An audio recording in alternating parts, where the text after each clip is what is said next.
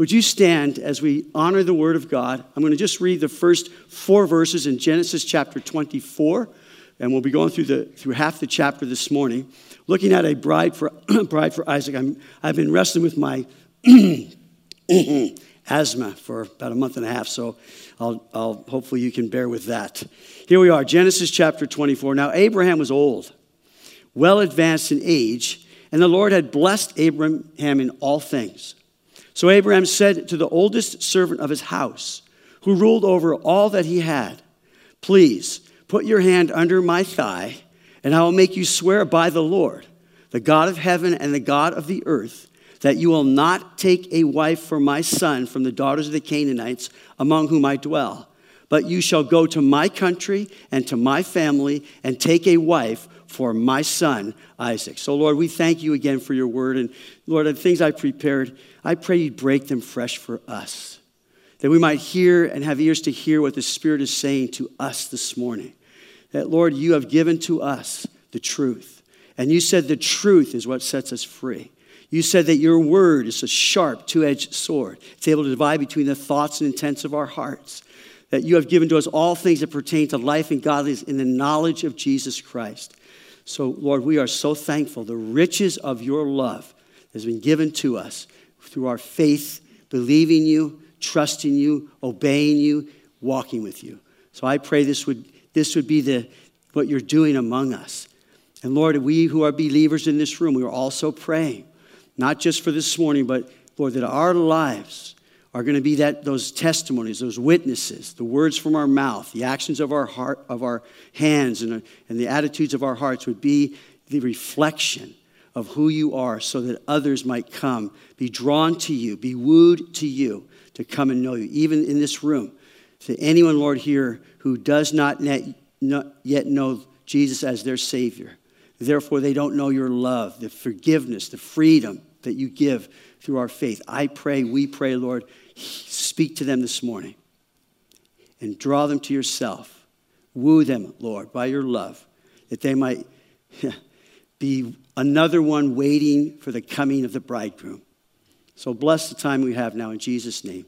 Amen. You can be seated. So, uh, a bride for Isaac. So, I'm going to be sharing a little bit on marriage, but really this extends way beyond that. But this, there's this couple, Zelmira and Herbert Fisher.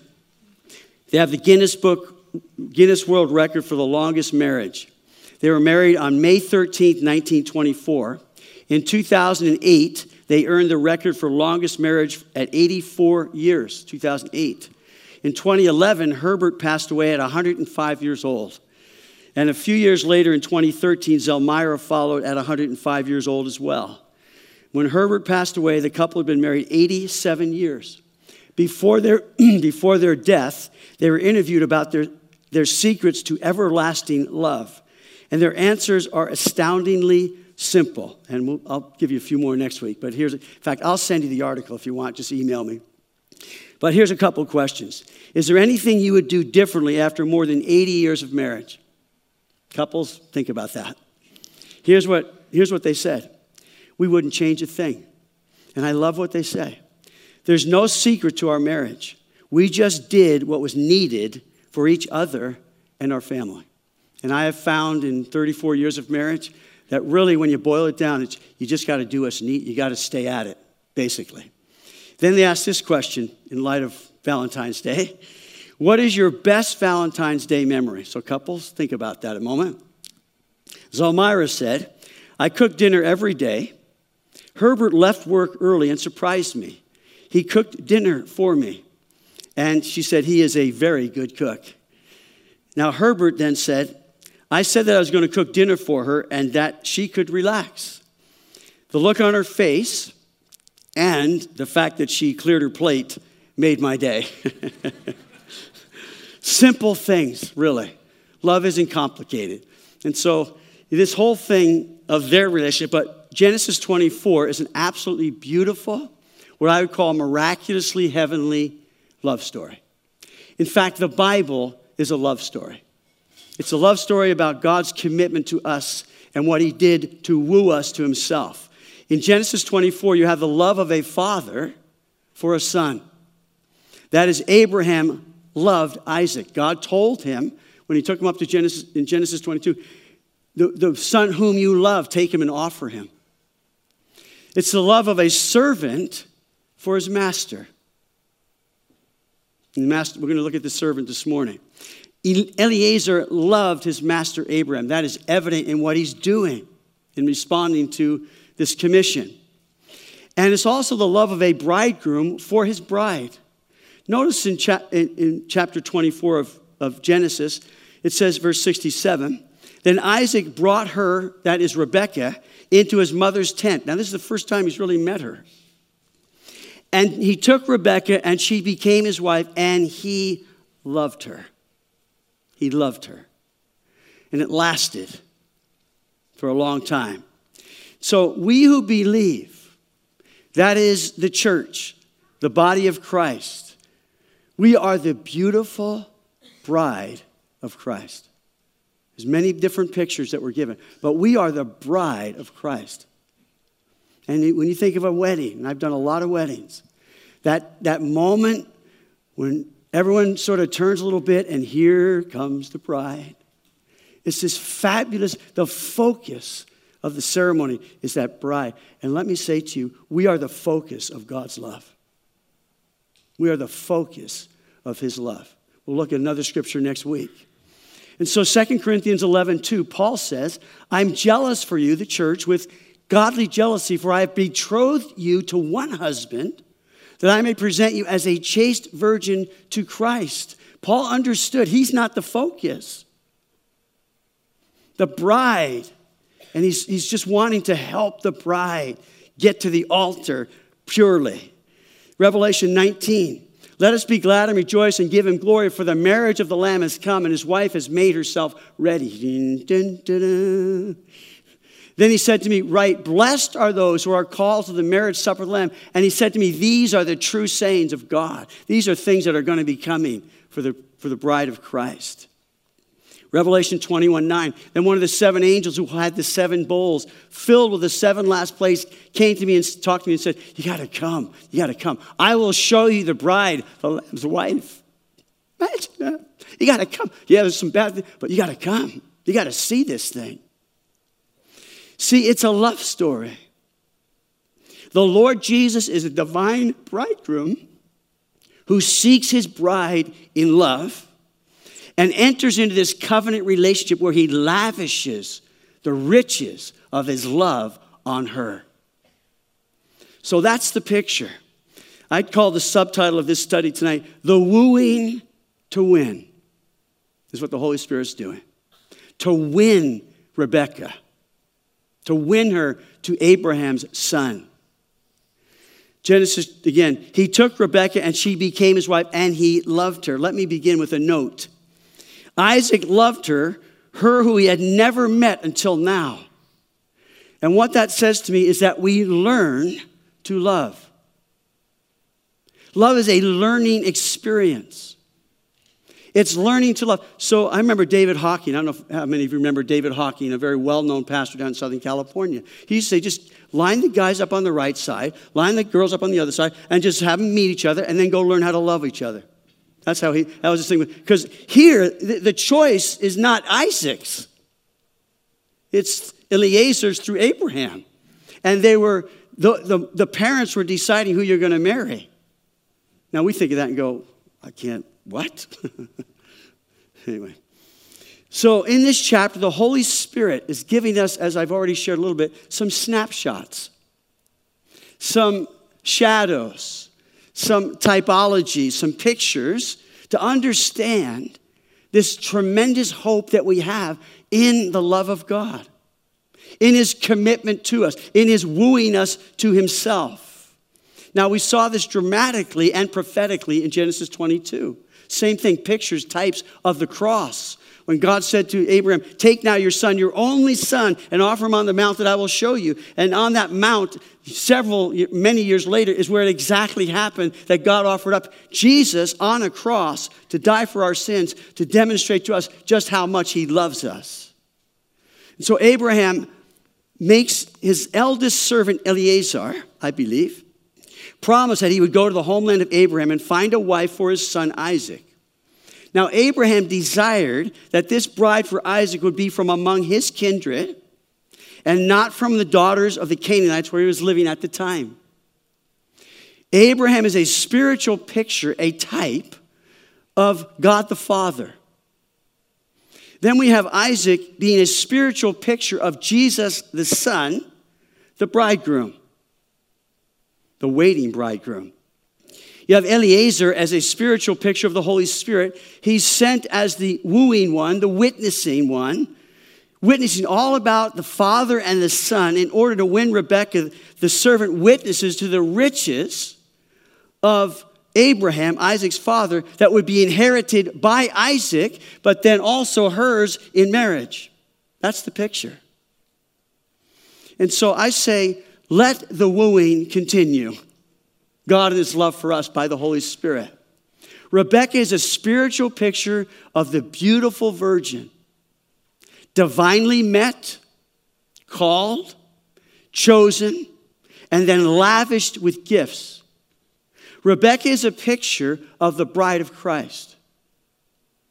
Unknown to her, the, when she's going through her early years there, unknown to her that she was destined for this intimate relationship with Isaac. She discovered that. When she heard and saw the witness of the servant, when she saw things that were drawing her, the lavishes, the riches that, were, that, that this man, this Eliezer came with, and she sees this, she willingly chooses. This is beautiful. She willingly chooses to leave her earthly family so she would become his wife. Did she regret that decision? Never, ever. Well, I shouldn't say that. She probably had moments. so, in this spiritual picture, we see God the Father desiring to find a bride for his son. In order to do that, he sends the Holy Spirit to woo people, to call them, and prepare a people to respond, meet, and marry his son Jesus. Can you dig it? so here, the, let me outline the chapter. We'll do part two this week, this morning, and two next week. This bride, Abraham, first of all, sends his servant, You shall go and find a wife for my son. Secondly, this, his servant went, and it happened, and we'll get into that. Then his servant witnessed and worshiped, and worshiped. And finally, Sarah responds, I will go and I will be his husband, his, his, his, his husband. I will go, take me, I will be his, his wife. That's the outline of the chapter. So, first of all, Abraham sends his servant, You shall go and take a wife for my son Isaac, verses 1 through 9. And so he's the oldest servant of his house, but his name is not mentioned here. Now, if we go back to Genesis chapter 15, we find there, after these things, we have that slide.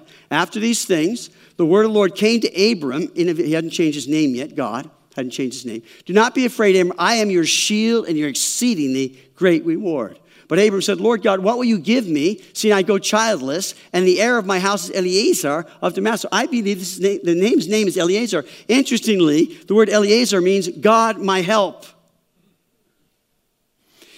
The Holy Spirit is called the Paracletus, the helper, one who comes alongside to help.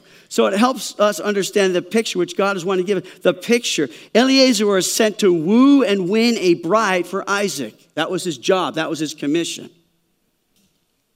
Just what the Holy Spirit does today. And not just in wooing us to salvation, but in wooing us in sanctification and ultimately in glorification at the marriage supper. He's at work, always wooing us back to the love of God, the love of our bridegroom, Jesus, for us in this relationship we have with Him. We'll look at the Ephesians scripture next week. Now, Jesus said the Holy Spirit would not be testifying of Himself. Look at these scriptures. But the Helper, there it is, the Helper, the Paraclete, the Holy Spirit, whom the Father will send in my name, He will teach you all things and bring to you all things that what? I said to you. He's going to be the one you're going to be hearing my voice in your life. Again, John 15. John, it's amazing when you get to chapters 13, 14, 13 through 17, really going to the end of 21. But in these chapters, the la- that last night, the Holy Spirit is front and center. And Jesus saying, You know, you've heard I'm going away and you're sad because I'm going, but I'm telling you, unless I go away, I can't, I'm not going to send the Holy Spirit. But if I depart, I'll send him to you. And when the Helper comes, whom I will send to you from the Father, the Spirit of truth, who proceeds from the Father, he will testify of me. You're going to hear my voice. You're going to hear what I'm saying as your husband, if you will, as your coming bride, your, your, your, bridegroom coming. And then chapter 16, he will glorify me, for he will take of what is mine and declare it. That's the work of the Holy Spirit. He is the helper. He comes alongside to help us. So the wooing factors, the Father and the Son winning us with the riches of his love. And you read, you know, it's amazing to me. Read about the life of Jesus. His love was absolutely perfect, astounding, eternal. He would look at the, at, at the crowds and he said they're like sheep without a shepherd, and he would, his heart would break for them. He's standing at the, at the tomb of Lazarus and he's weeping because of the weeping of the people. His heart and God's heart loves people. He wants to woo them to know his love. And so uh, Abraham says, Please take your hand, verse 2, under my thigh. And that was somehow how they made a commitment. I'm not sure exactly what that means. I've read a couple things, but in some ways, putting the hand on the thigh, and I will make you swear by the Lord, the God of heaven and the God of earth, that you will not take a wife for my son from the daughters of the Canaanites among whom I dwell, but you shall go to my country and to my family and take a wife for my son Isaac. This is ownership, this is relationship. So the wife was not to come from the Canaanites. Now, Abraham's descendants were not to be from the Canaanites. Canaan was the son of Ham. Ham was the son of Noah, so Canaan was the grandson of Noah. And Canaan received a curse because of Ham and having seen the nakedness of his father Noah, there was a curse that came on Canaan. So the Canaanites were a cursed people, and his descendants would not be under the would not be part of the Canaanites, part of, under the curse of God. And so, verse 5 And the servant said to him, Perhaps the woman will not be willing to follow me to this land. Must I take your son back to the land from which you came? Notice verse 6. But Abraham said to him, Beware that you do not take my son back there. He's saying, don't do it. Isaac was not to go back to the land of Abraham's birth. Just as Abraham declared the promised land to be his home when he bought the cave of Machpelah in the field, that's what was going on there. He said, I just need a plot of land. He was, he was now forsaking Mesopotamia and all that and saying, This is my land because this is what God promised me. I'm going to be, this land will be my land the promised land, and the same thing for Isaac. This land is where his descendants will be growing up, or they will inherit this land. So it's powerfully prophetic, and it's also filled with faith. Because God said to Abraham, This land is what I'm going to give you. Had he had it? No, he didn't have it yet. In fact, he never obtained it. But God promised it to him, and we're going to yet see that fulfillment. But you shall go to my country. Now, this, this servant Eliezer, he's a seasoned vet. he's been around. And so he knows sort of what's coming up. He, he's fully aware of the immensity of the journey 500 miles. Now, camels, I'm read, I don't know if it's true, but maybe you know, it goes, they, they travel about three miles an hour. Camels. And so you're talking about weeks of travel. So he knows the immensity that's before him if it's just traveling. Also, Go and find a wife? Well, how do I even know I'm going to find someone? But that's not what's on his mind. That's not what's bothering him at all. The traveling is not the issue, nor that he would find a wife, but when he found her, if she'd be willing to follow him back to the land. That's the question. So it's interesting, but I think this whole thing is filled with faith the faith of Abraham. Eliezer has questions. You know, questions are not, are not contrary to faith. He just said, How's that going to work? What happens here? He's asking good questions. Questions are needed in the building up of our faith, understanding what's going on. Abraham had a deep relationship with God. He is the father of faith. Eliezer was with that for a long time. So this whole thing is filled, a lot of faith behind Abraham's commissioning. He says he's the Lord. That's personal relationship. He's the God of heaven, but not only of heaven, he's the God of earth. So Abraham's fully aware that God is the one who can take care of anything. The Lord had wooed and won Abraham himself. Let me ask you a question. When you're going to share with someone about why they should know our Jesus, is it not because of how you know Jesus? What you've experienced with Jesus? How you've known his love? They overcame the devil by the word, by the blood of the Lamb, and what? The word of the, In other words, the, the word of the testimony is I applied the blood. I know what God did for me. I know how much He loves me at the cross. So Abraham says, The Lord God of heaven, who took me from my house and from the land of my family, and who spoke to me and swore to me, I think he emphasized the pronouns. To your descendants I give this land. He will send the angel before you, Eliezer, and you shall take a wife for my son from there. So the Lord God of heaven wooed. Now, as he wooed Abraham, Abram at the time, you know, there were a lot of hesitations. It wasn't a perfect response, but God always stays at it. With Abraham, he called him again go out of the land.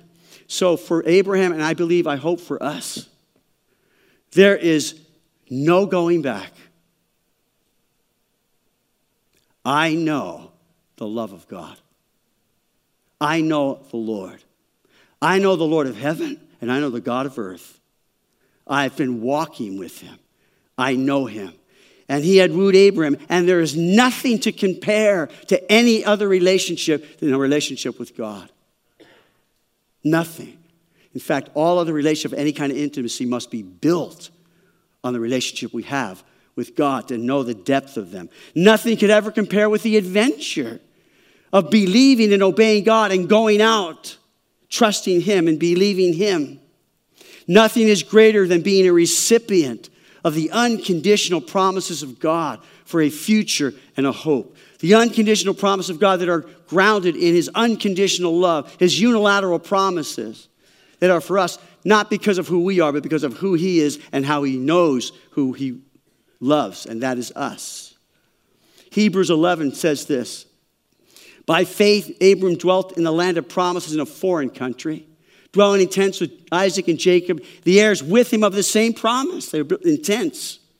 For he waited for the city which has foundations, whose builder and maker is who? God. That's Abraham's perspective on the whole thing. So he's saying, I'm sending you, Eliezer, because I believe he is sending you. I believe that he's sending you so I'm sending you knowing that he's going to go before you just like he went before me. He's commissioning him by faith in knowing God. The same Lord God of heaven will send his angel before you. Now, verse 8 and if the woman is not willing to follow you, he's answering the question, then you will be released from this oath and do not take my son, only do not take my son back there. Yours is to woo Yours is to persuade. Yours is to witness. Yours is to testify. Yours is to encourage, to do everything that you can to win her over and take her back with you. That's your job. Let me stop another minute here. Love does not behave rudely. Love is not provoked. Love does not pressure. Love does not manipulate. Love does never, never abuses, whether it's verbally, emotionally, and certainly not physically. That's not love. That's pride. There should be none of that that's unrepent that's not repented of in our relationships as husbands and wives. May God help us. Amen. May He help us to understand what love is. It's not provoked, it thinks no evil, it's not manipulated, it's not power struggles. It's asking God to change us to understand His love as I'm to be communicating that to my wife. How to communicate His respect with my husband as Paul talks about in Ephesians. So, his servant, secondly, his servant went and it happened. I love it. And it happened. Now, before I get into this, but well, let's. Then the servant took 10 of his master's camels, verse 10. As he went, it, it says it happened. I got an email this week from a brother I love in the Lord. And it's a, he, he asked me a very common question and his silent struggle with a common struggle. Because I, and I see it again in this study, it's amazing to me. And I believe, and I'm so, I'm, I'm, I'm certain that God is speaking to us as this church, little c, maybe the church as a whole, I think I see that also, about the Great Commission and sharing Christ with people. It seems like the study's just been lining up. Lowell, thank you for your part in that. The Word of God, amen. Putting things on our heart, on my heart. And here in this study, it's the same thing. And then I got this email from a brother whom I love. And in this case, he's writing out, he's at the point of tears and sleepless nights. Because the last couple of messages on sharing the gospel, being on the Great Commission, being on mission. He's, he shared with me he's as, feeling as introverts like total failure. Even after having taken many evangelism classes. Now, some of you might know exactly what that feels like. And he asked, Does evangelism look the same for everyone? My answer simply is no, but that's not all I wrote. it's not the same because we're not the same. We're different witnesses, if you will. We're made of different material. And all of them are part of God's creative genius and beauty. And then I, I just made a little note here to myself. Would to God that I was brought to tears and sleepless nights over the whole of how am I supposed to evangelize? I mean, to me, that was the essence of the battle. I would to God that I had that same battle in my, how am I going to win? And I feel so out of sorts. I feel so out of territory, out of comfort. How do I do that? Does it look the same? I, and I, and I went around, I said, you know, thank you for reminding me because this needs to be addressed among us. Because we, there's this idea that somehow to be, to be a good Christian, you should be out on the streets and you should be preaching without, without any hindrances, without any, you know, whatever, and just, no, no. Let me say this to start out with. Paul prayed, pray for me and for that I might be given utterance, that I may open my mouth to make known the mystery of the gospel, for which I'm an ambassador in chains. To the, right after that whole great Ephesian passage, Paul saying, pray for me because I have trouble too.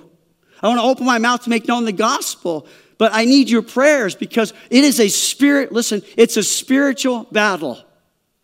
Whenever you go out as a witness for the Lord Jesus Christ, you are taking to into dark territory the light of love. And the devil does not like that. He's blinded the eyes of the unbeliever, lest they should see the glory of the gospel in the face of Jesus Christ. He's going to keep them blinded as much as long as he can. And we're going out and we're just, you know, beggars telling people where to find bread. But we're fully equipped in Christ. So I said that. And then I emailed this Charlotte, my wife, is like you guys. She, isn't, she is not an overt evangelist. But I want to tell you, her life has impacted a lot of people because she knows Jesus, loves Jesus, and loves them. I'm crying for joy. I'm the recipient. So I, I wrote to this couple, really, your lives exude Jesus Christ. I see it all the time. I've been coming for many years. I said, introverts rock. Introverts rock. I said, I'm a covert introvert.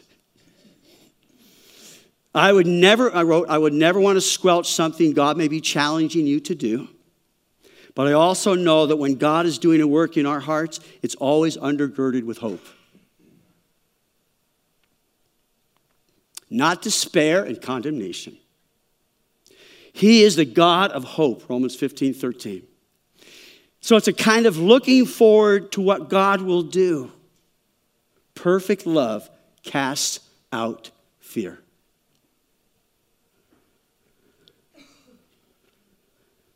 The Lord is not burdening us with a condemning guilt. He burdens us with his love.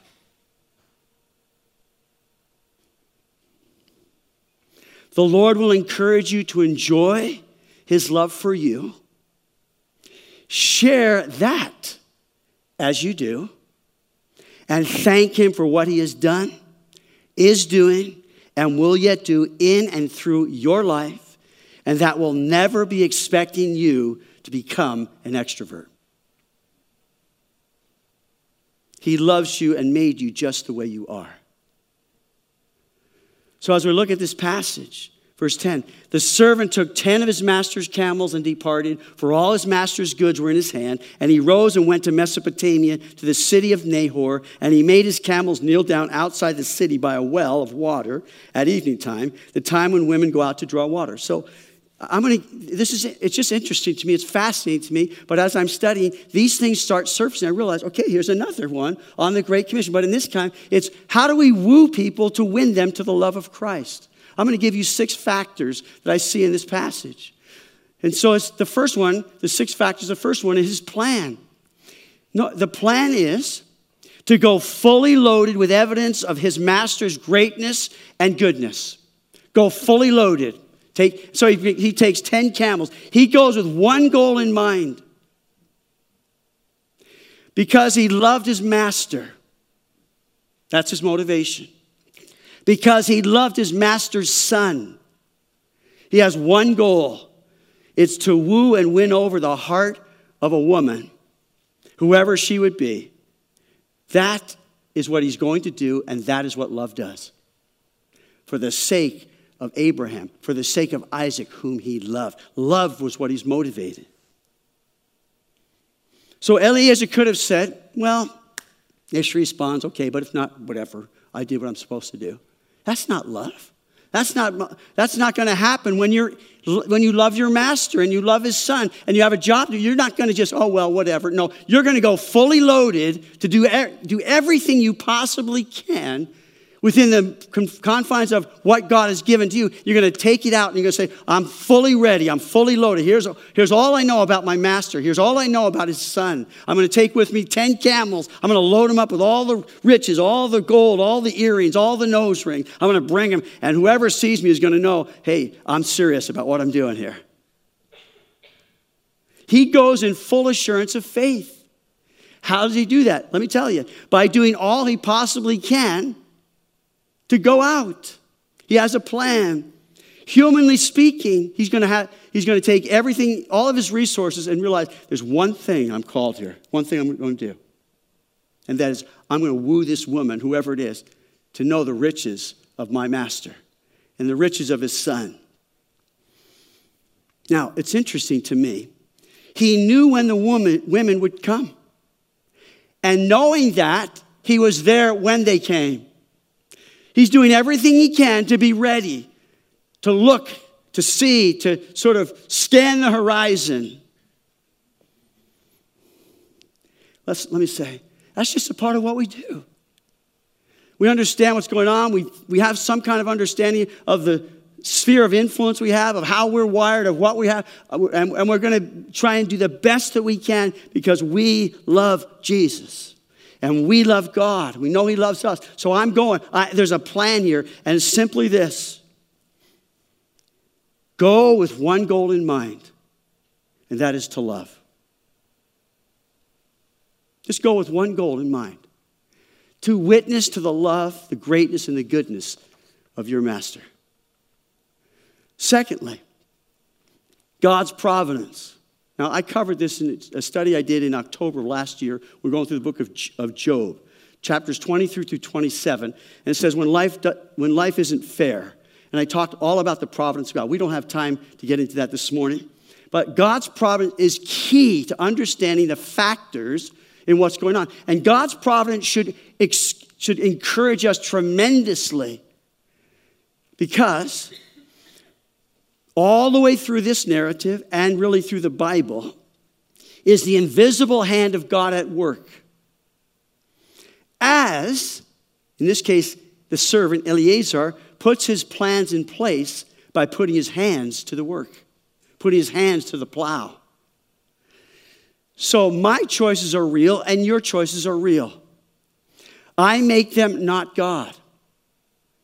But in some mysterious way, providence of God, God is yet behind the scenes moving things along to his determined purposes, of which we get to be a part of, through every choice that I make and that you make, whether good or bad. I don't know how all that works, but that's what's going on. That's the providence of God.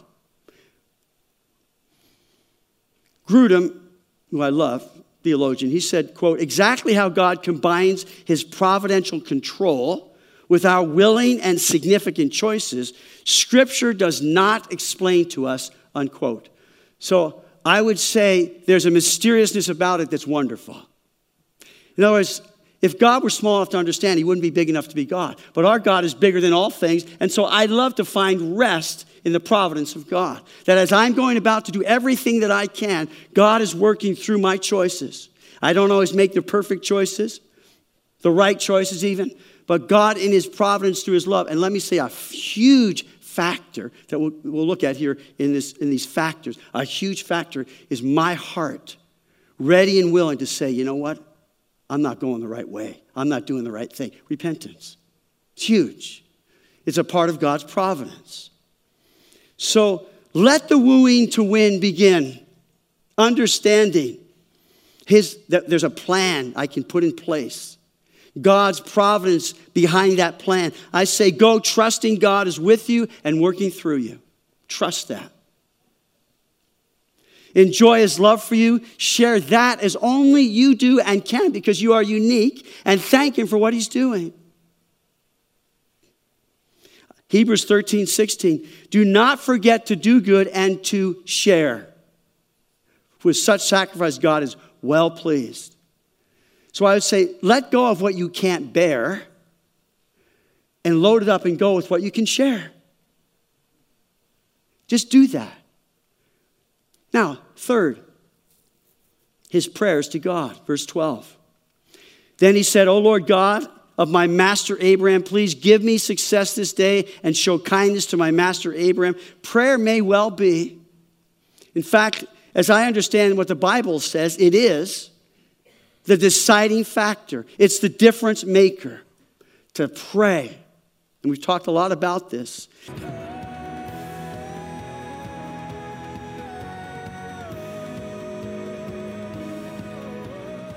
Not for himself, but for his master's sake. His motivation is for his master.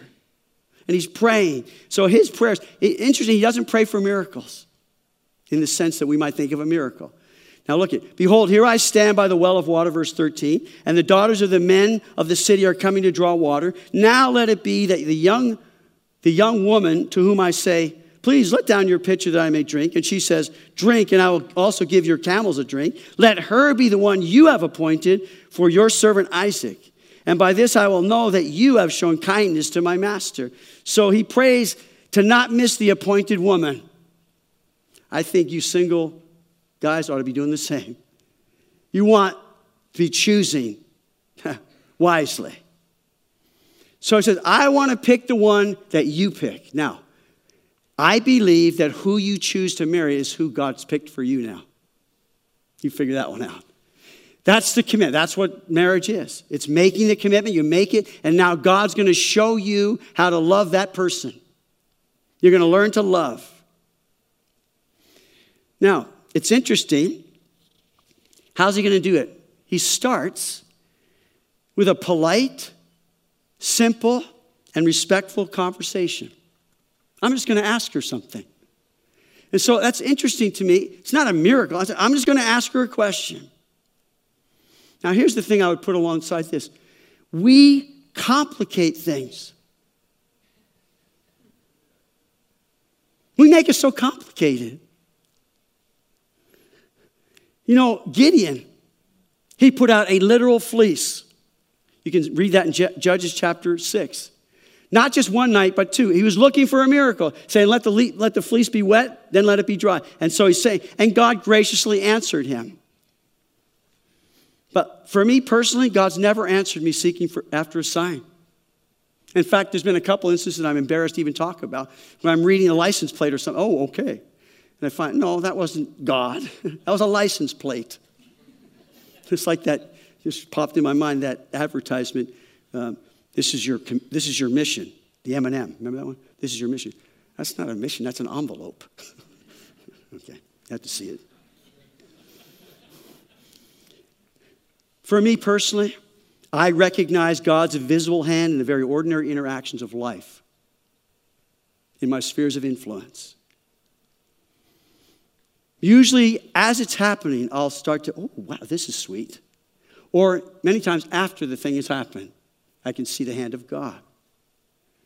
Now, this is not to the exclusion. In fact, another thing on my heart that I believe the Holy Spirit has put there for us is to be more sensitive to what God is saying and directing, how we're hearing his voice to know what he's saying. I believe he's wanting to sharpen my spiritual senses as he does all of us. In other words, him speaking to us about things that are coming. But let me, let me say this. I'm, I'm going to run out of room, so we might, we might take this. In. Are you okay if we just end and take it to another week?